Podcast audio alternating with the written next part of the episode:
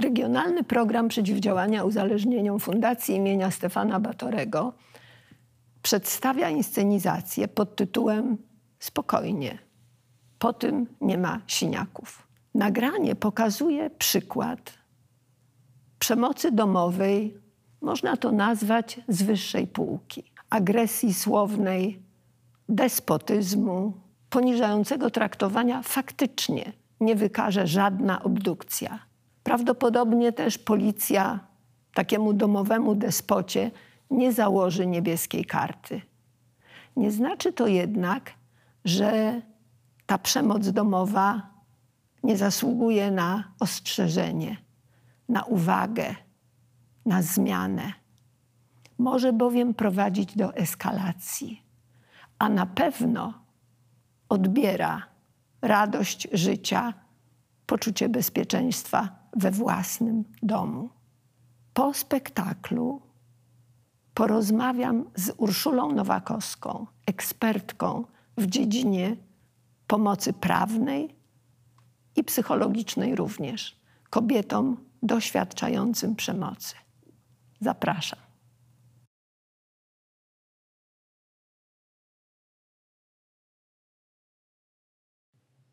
Alicja w pracy rozmawia przez telefon stacjonarny w swoim gabinecie. Prowadzi rozmowę na tematy zawodowe. Oczywiście. Oczywiście wyniki ewaluacji tego programu będą dostępne na naszej stronie internetowej. Mhm. A pełen audyt zewnętrzny jest przewidziany pod koniec miesiąca. Ale już teraz mogę pana zapewnić, że ten projekt przekroczył nasze oczekiwania, jeśli chodzi o efekty. I byłoby bardzo po pomocne... Eee... Ja przepraszam bardzo, eee... najmocniej przepraszam, ja się muszę rozłączyć, mam drugi bardzo ważny telefon. Eee... I ja za chwilę do pana odzwonię, panie kuratorze, dobrze? I, tak, ja, ja naprawdę rozumiem, że to jest bardzo ważne, ale proszę o chwilę cierpliwości, dobrze? Ju, już do pana odzwaniam. Mhm. Halo? Tak, Tadziu? Co, yy, przepraszam cię strasznie, wiesz, miałam, miałam bardzo ważną rozmowę i... No nie, nie oczywiście, że nic nie jest ważniejsze od ciebie, i, ale... Ale poczekaj, to... No, nie, nie, nie denerwuj się tak yy, strasznie, no po prostu nie zauważyłam, że się skończyło, no. To yy, kupię, jak będę wracała z pracy. I, pr przepraszam cię, Tadziu. Tak, przygotowałam ci dwie do wyboru. Jedną niebieską i jedną białą. I... No, no nie wiem, to może jest w praniu, co? A nie możesz założyć czegoś innego? Tadziu...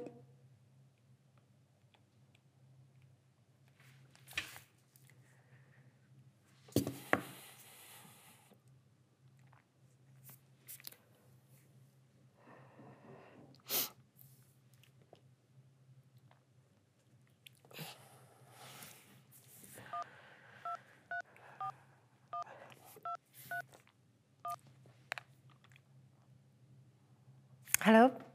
Tak, już jestem, panie kuratorze.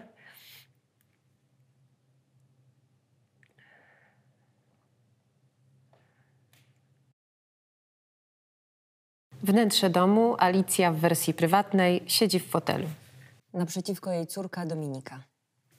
Tak się cieszę, że przyjechałaś na weekend, córeczko. Zrobiłaś mi niespodziankę, wiesz? Hmm? To co, odpoczniesz sobie troszkę? Ja zrobię coś pysznego do jedzenia. Tak. Musisz być zmęczona, co? Mm. Egzaminy końcowe, praca magisterska. Jak ty sobie z tym wszystkim radzisz? No, daję radę, daję radę, tak. Jeszcze kilka miesięcy i będziesz mogła do mnie mówić pani psycholog. Mm. O Boże. Już przyszedł. A ja mam tutaj taki bałagan, obiad niezrobiony. Mówił mi, że wiesz, że będzie, że będzie, że będzie później. No, ja się z tobą zagadała. Mamuś, mamuś, uspokój się. Uspokój się, może poczekać przecież. Poczekać? Ojca nie znasz. Dobrze, mamuś, zrób ten obiad, no. Ale później muszę z tobą porozmawiać o czymś bardzo ważnym. Już dawno powinnam to zrobić. To nie może być tak, że ty się boisz spóźnić z obiadem albo głośniej odezwać we własnym domu, mam. Ale daj spokój, córcia. Ja nad wszystkim panuję, naprawdę. Wszystko jest w porządku. Ojciec ma trochę trudny charakter, ale mm. wiesz, są gorsi, nie? Moja matka to...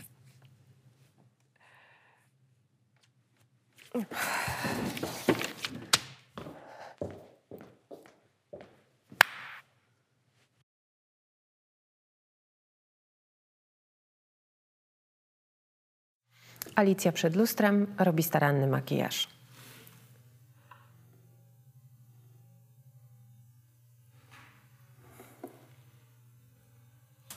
Czego się grzebiesz? Stoję tu jak idiota, a ty siedzisz sobie z gębą w lusterku? Już, już, Tadziu, już. Myślisz, że zrobisz sobie piękność? Przepraszam. Stare krowy powinny nosić burki.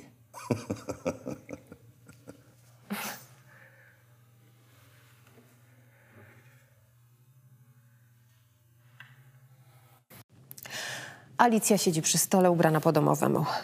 Nie, mamuś, nie dam się uciszyć. Nie tym razem. Córeczko, błagam cię. Mamo, to ja cię błagam.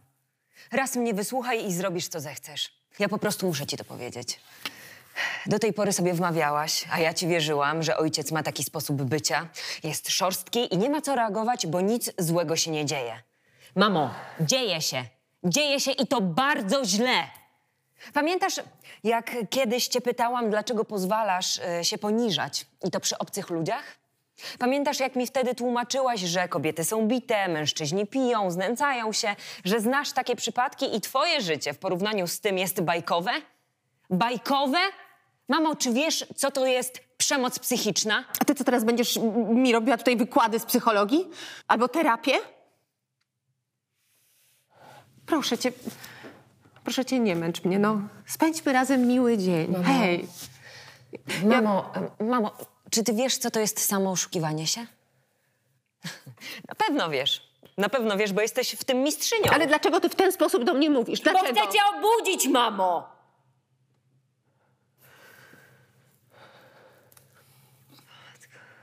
Proszę cię, jeśli nie dla siebie, to dla mnie, ale zrób, co ci powiem. Przygotowałam dla ciebie pewien test. Proszę cię tylko o piętnaście minut twojego czasu. Przeczytaj uważnie każdy punkt i zaznacz odpowiedź tak lub nie. Zrobisz to? Zrobisz to? Później sama zdecydujesz, czy chcesz ze mną o tym porozmawiać. Mamo, zrobisz to?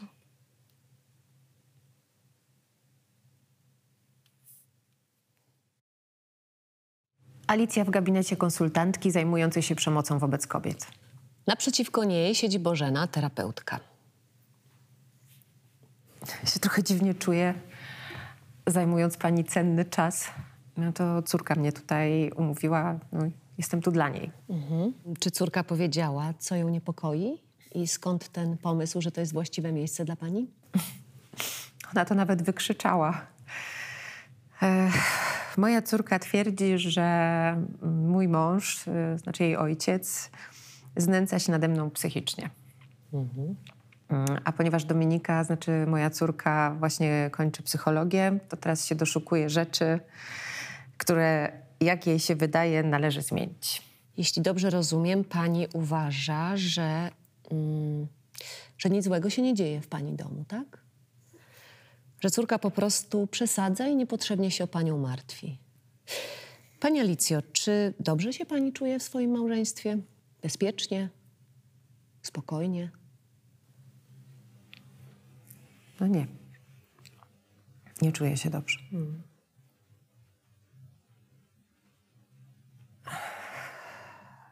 Mój mąż nie znosi sprzeciwu. No.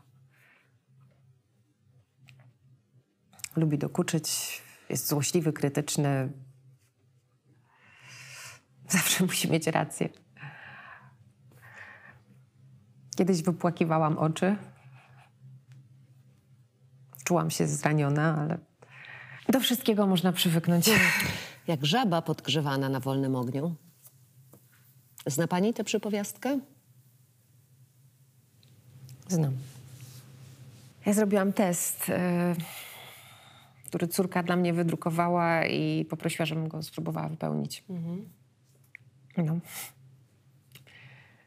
Przeżyłam szok. Czy to znaczy, że coś pani odkryła? Stąd ten szok?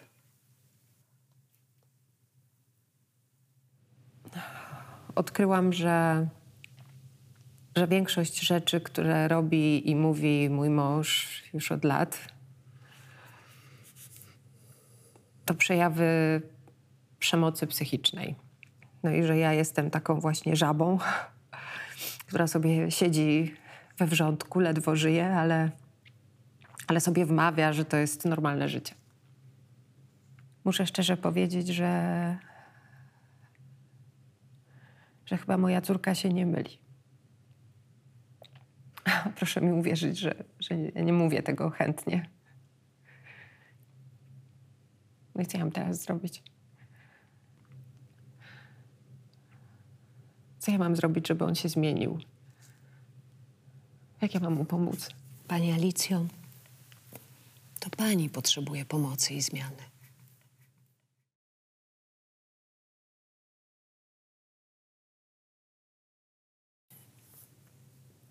Ten sam gabinet dwa tygodnie później. Alicjo, bardzo się cieszę, że pani przyjechała. Wiem, że to wszystko jest nowe i trudne, a poza tym daleko. Ja to się cieszę, że jest daleko. W naszym miasteczku e, dwa razy w tygodniu działa podobny punkt, no, ale jak mogłabym tam pójść? Tam chodzą żony pijaków i matki awanturników, często z siniakami, a ja co? Zresztą pomijając wszystko inne, mój mąż by się od razu dowiedział. Nie? Ja już sobie to wyobrażam.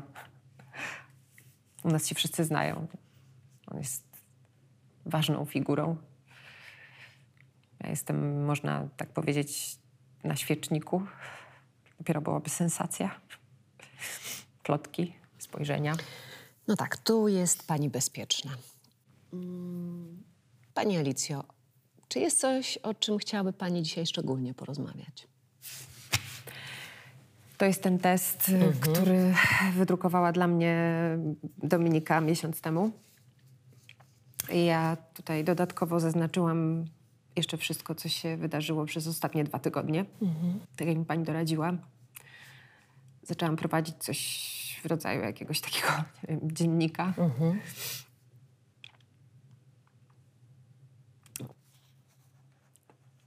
Śmiało. No, ja długo nie mogłam uwierzyć w to, co sama napisałam. Mhm. No, ale wiem, że pora temu stawić czoła.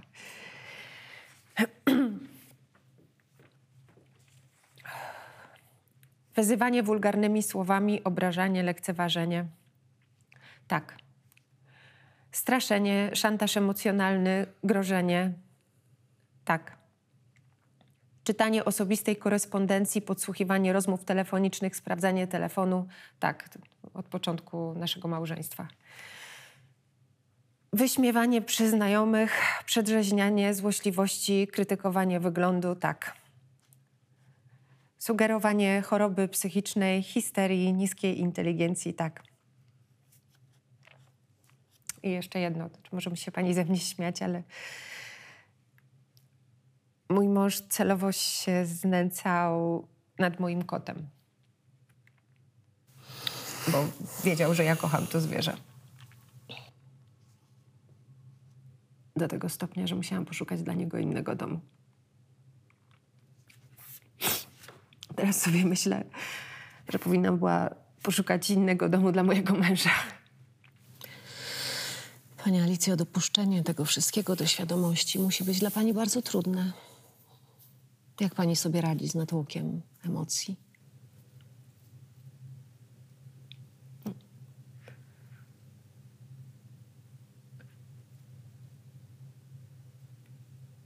M- może to dziwnie zabrzmi, Ale, ale mnie jest jakby dwie. Mhm. To znaczy istnieją dwie Alicje. Jedna jest cenioną dyrektorką, kompetentną, sprawną, zawodowo stabilną, na bieżąco rozwiązującą trudne problemy innych ludzi. Te Alicje zna moje miasto. Ta Alicja ma zawsze makijaż, elegancki kostium, stanowczy głos. Mhm. O, ta Alicja potrafi dowodzić swoich racji i się nie daje zapędzić w kozi róg. I jest jeszcze druga Alicja. Zupełnie inna.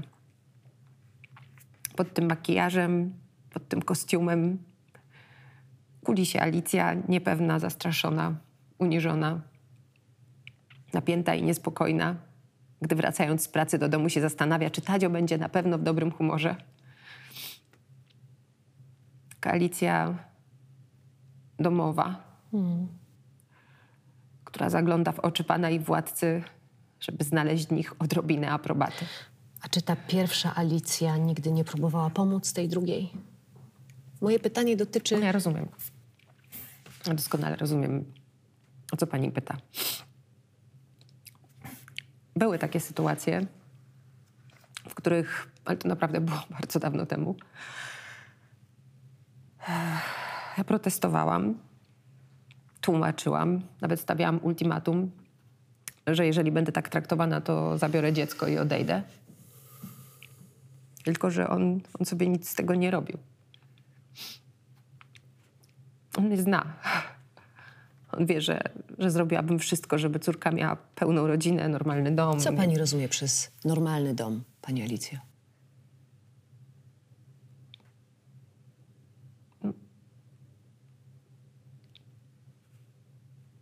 Mama, tata, zadowolone, zdrowe dziecko, pies, kot, obiad, znajomi z wizytą, pełna lodówka. To wystarczy?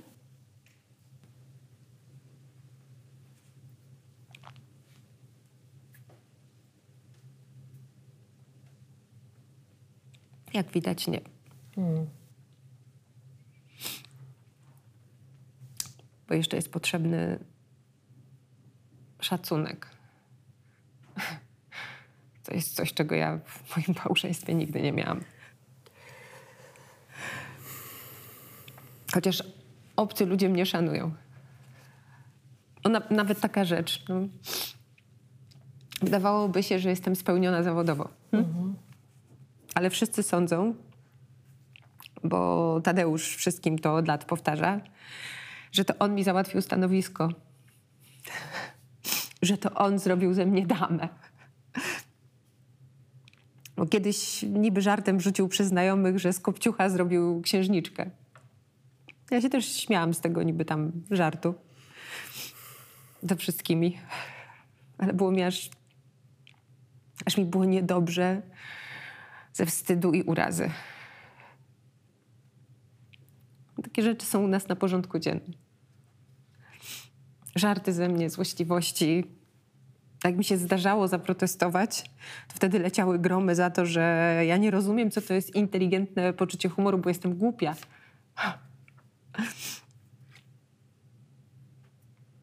Ja czuję wstyd, że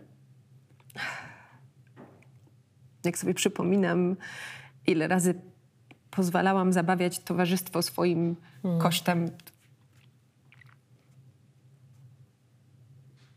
Ugotowana żaba, no.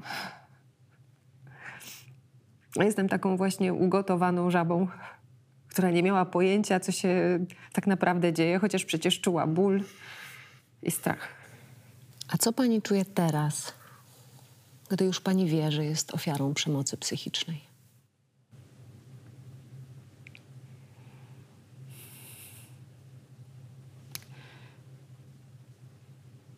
Czuję gniew. Mhm. I wstyd. I strach. Hmm. Sobie nie wyobrażam teraz rozwodu. Podziału majątku i jego ataku na mnie, no przecież mi nie pozwoli tak po prostu odejść.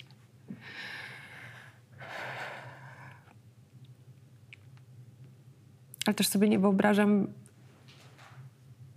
jakbym się mogła dłużej godzić na takie życie. Tylko, że...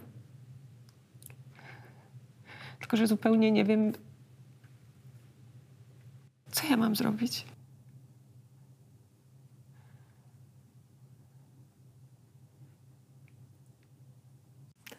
W naszej inscenizacji obejrzeliśmy przykład przemocy psychicznej, której czasami nawet, myślę, że wielu z nas nie odważyłoby się nazwać przemocą.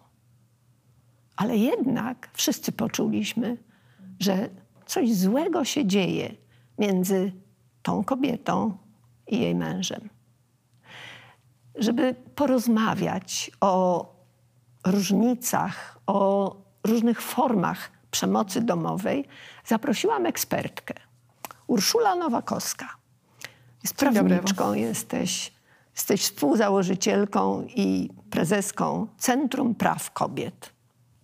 Chciałabym zapytać ciebie, w jaki sposób Centrum Praw Kobiet pomogłoby bohaterce naszej psychodramy?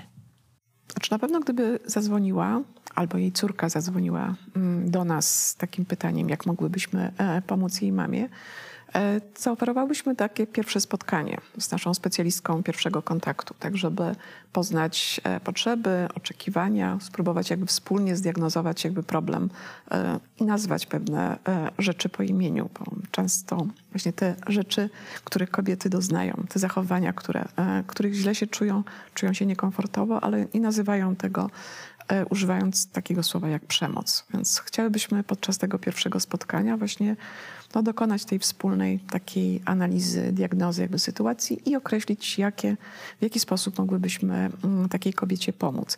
Na pewno tutaj byłaby wskazana pomoc psychologiczna. Myślę, że też kwestia pomocy prawnej wchodziłaby w grę, żeby kobieta mogła poznać, jakie ma możliwości jakby prawnego działania, jeśli by zdecydowała się na przykład na rozwód, czy na na przykład podjęcie kroków prawnych w związku z doznawaną przemocą. Nie zapominajmy, no, że przemoc psychiczna to też jest przemoc, która może być ścigana.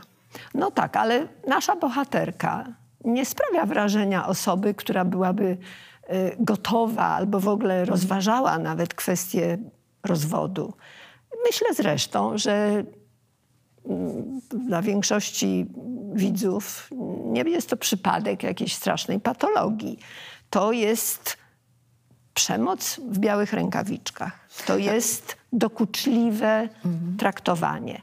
Czy ten rodzaj mhm. relacji toksycznej, niezdrowej, wywołującej po jednej stronie mhm. poczucie zażenowania, przykrości, a po drugiej stronie niecierpliwość, irytację, agresję, nawet jeżeli tylko mhm. słowną. Czy to koniecznie musimy dotykać tych spraw, które prawnych? Wiążą się z prawnym rozwiązywaniem mhm. tych konfliktów? Znaczy, no niekoniecznie. Myślę, że to by zależało i zależy od tego, jakie ta kobieta czy nasza klientka miałaby oczekiwania, jakby przychodząc jakby do nas.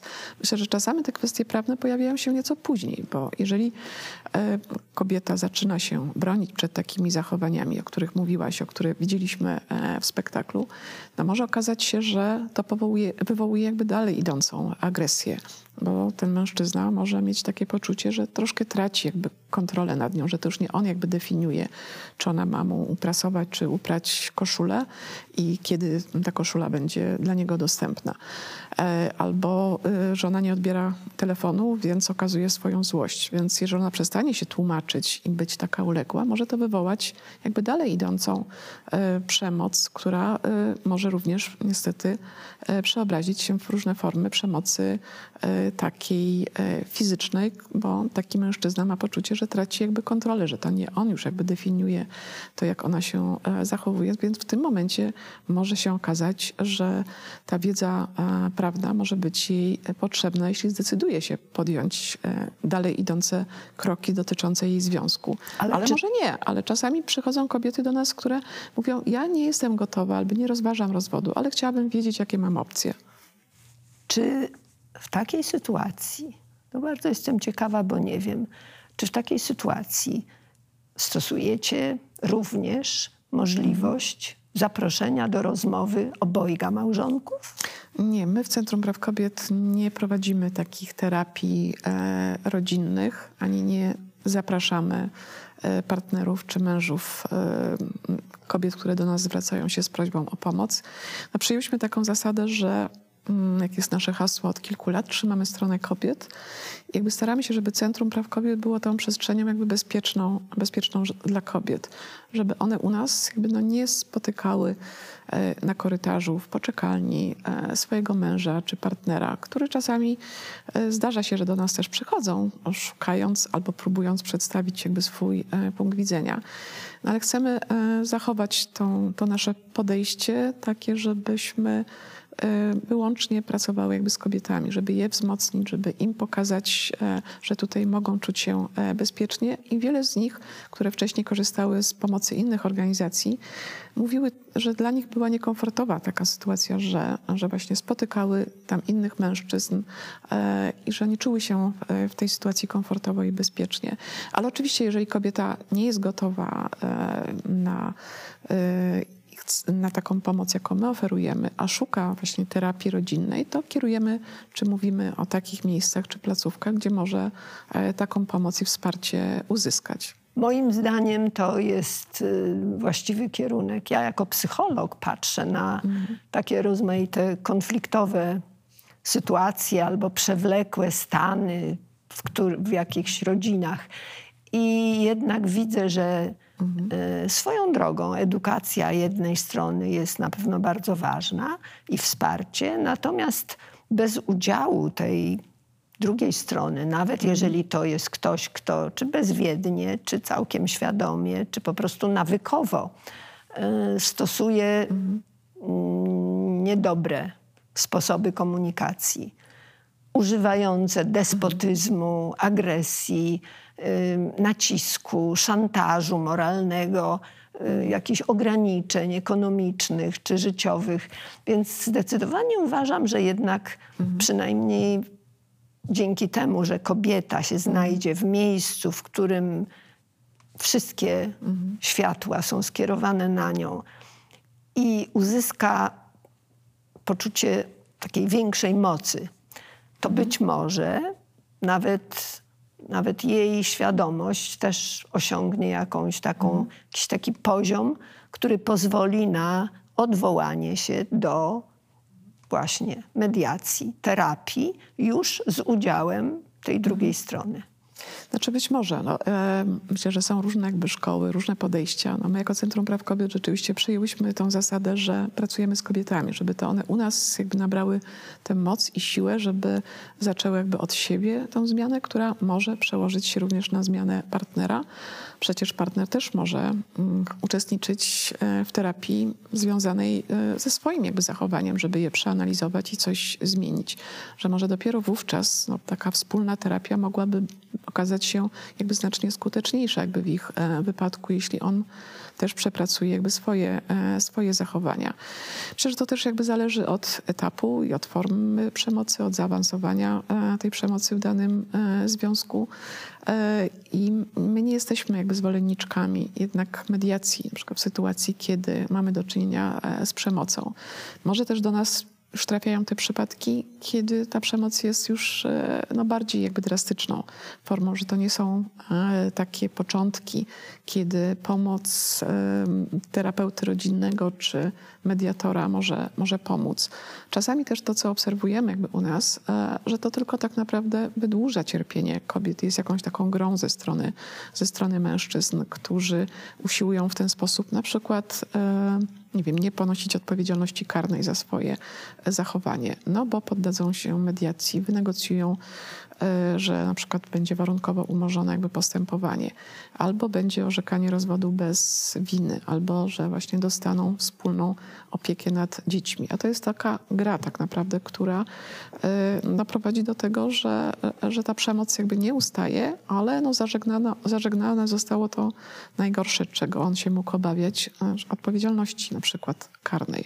Więc z takimi sytuacjami też mamy, mamy do czynienia, więc e, uważamy, że nie w każdej sprawie Sprawie, a szczególnie w sprawach przemocy, no ta mediacja jest najlepszym e, rozwiązaniem, a nawet tak jak mówią standardy konwencji stambulskiej, no w sprawach o przemoc zasadniczo nie powinno być e, mediacji. Ja celowo tę inscenizację przygotowałam jako pewien materiał mhm. edukacyjny, y, ponieważ z przemocą taką czerwoną, mhm. taką do krwi, do siniaków. Jestem no, przekonana, że wszyscy mamy absolutną świadomość zagrożenia życia i zdrowia ofiar, osób doświadczających tej przemocy, rodzin. Natomiast w naszej inscenizacji, którą celowo przygotowałam jako ilustrację przemocy takiej miękkiej, takiej błękitnej, niekrwistej, gdzie o zagrożeniu życia i zdrowia to właściwie trudno mówić. A jednak czujemy, że dzieje się niedobrze, że despotyzm, mhm. y, traktowanie takie opresyjne przez męża y, jest zgrzytem. Tak dalece, mhm. że zauważyła to córka, mhm. która odważyła się mhm.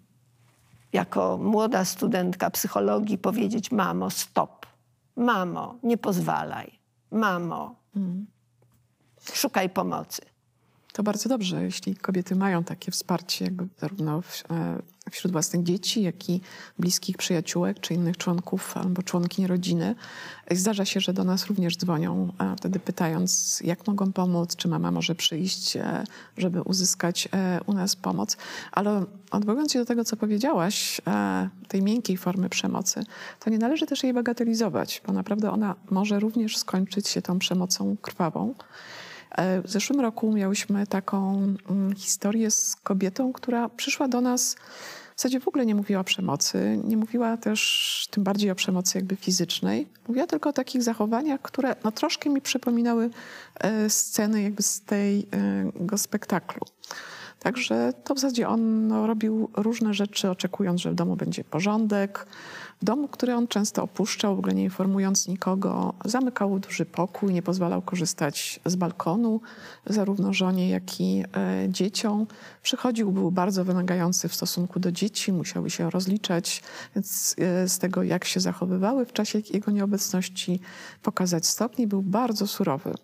Więc właściwie jak on wracał do domu, nigdy nie wiadomo było kiedy, więc jak ona czy dzieci słyszały, e, że idzie po schodach i otwiera drzwi, to wszyscy zamierali.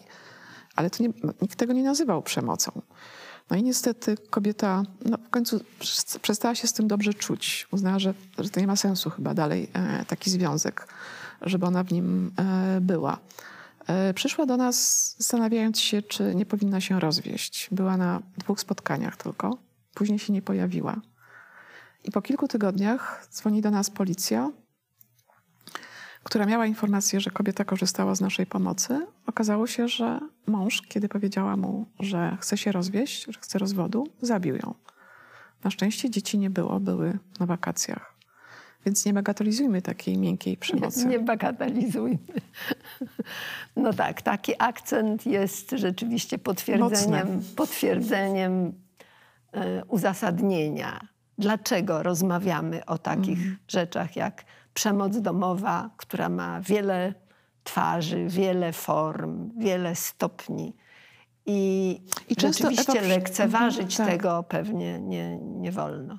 I też mieć taką świadomość, że jeżeli kobieta rzeczywiście będzie starała się zmienić coś w tym związku, to może to prowadzić jakby do eskalacji jakby przemocy. Tak? I może to rzeczywiście... Jeżeli nie zawsze skończy się tak tragicznie, jak w wypadku tej naszej klientki, o której mówiłam, no to y, może się skończyć tym, że, że, że ta przemoc jakby będzie, będzie jakby dalej y, eskalowała. I y, y, tutaj należy zachować daleko idącą ostrożność. I właśnie to jest też ten czynnik ryzyka zagrożenia eskalacją przemocy. Zmiana, której kobieta chce dokonać. Jeżeli chce właśnie iść do sądu, zdecydować się na, na rozwód, na, na dokonanie jakiejś zmiany w swoim życiu, to często się to nie podoba takiemu mężczyźnie, który miał pewną władzę i kontrolę jakby w, w związku. I, I wówczas on, chcąc coś zmienić i przywrócić jakby tą swoją władzę, no może właśnie dopuszczać się dalej idącej przemocy.